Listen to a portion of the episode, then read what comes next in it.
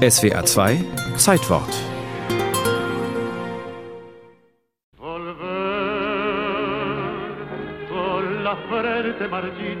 Am 24. Juni 1935 befindet sich der Sänger Carlos Gardel auf einer Tournee durch Kolumbien. Der 44-Jährige steht auf dem Höhepunkt seiner Karriere. Er ist ein Superstar, der in Madrid, Paris und New York umjubelt wird. Gerade erst hat er drei Filme in Hollywood gedreht, deren weltweiter Erfolg garantiert ist. Nach einem Konzert in Bogotá steigt Gardel an diesem Morgen in Medellin in ein Flugzeug. Er hatte hier übernachtet, um am nächsten Tag nach Cali weiterzufliegen. Als das Flugzeug startete, stieß es mit einem anderen zusammen. Alle Insassen kamen ums Leben. Sein Tod löst am Rio de la Plata tiefste Bestürzung aus. Schließlich ist er nicht irgendein Sänger. Carlos Gardel ist der Gott des Tangos.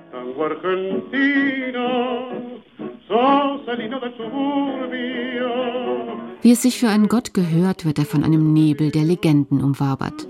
Wahrscheinlich wurde Gardel 1890 in Toulouse geboren, als uneheliches Kind der Französin Berthe Gardès. Er selbst hat eine Weile behauptet, aus Uruguay zu stammen, wohl um dem französischen Militärdienst zu entgehen.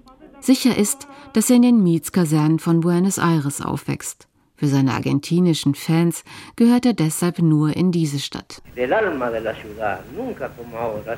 war die Seele der Stadt Buenos Aires und zugleich war er die Seele des Tangos. Und die Jugend sieht es auch so. Buenos Aires, das ist Gardel und umgekehrt. Mi Buenos Aires querido. Schon früh tritt Carlos in den Kneipen am Abasto-Großmarkt auf. Ein dicklicher, schüchterner Junge, dessen Stimme als Wunder gefeiert wird. 1912 fordert ihn der Sänger José Razano zum Duell. Ein spektakuläres Ereignis, das unentschieden endet und dazu führt, dass die beiden Goldkehlchen fortan gemeinsam auf Tournee gehen.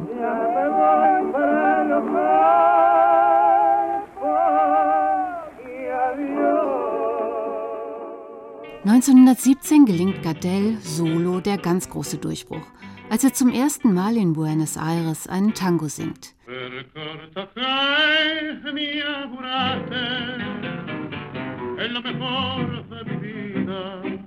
Bis dahin war der Tango reine Instrumentalmusik. Doch das Publikum ist vom Vortrag des 27-Jährigen so hingerissen, dass der Siegeszug des Tango-Liedes nicht mehr aufzuhalten ist.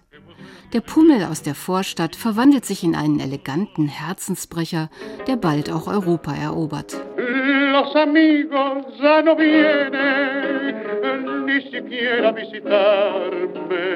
Nach der Erfindung des Tonfilms wird Carlos Gardel sogar zum Filmstar. Es sind allerdings vor allem seichte Schnulzen, in denen er sein Zahnpasta-Lächeln zeigt. Margarita, Margarita. Obwohl ihm die Frauen zu Füßen liegen, lässt der Sänger keine an sich heran. Sein Privatleben ist so nebulös wie seine Herkunft. Es gibt die Legende von der geheimen Verlobung mit einer Minderjährigen, aber auch Gerüchte, dass er junge Männer bevorzugt. Sein engster Freund ist der Dichter Alfredo Lepera, der mit ihm zusammen die Songs schreibt und der ebenfalls in dem brennenden Flugzeug sterben wird.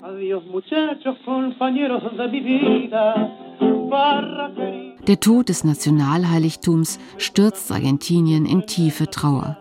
Hunderttausende kommen zu Carlos Gardels Beerdigung, um von ihm Abschied zu nehmen. Doch sein Mythos lebt weiter. Gardel singt mit jedem Takt besser, heißt ein geflügeltes Wort in Argentinien.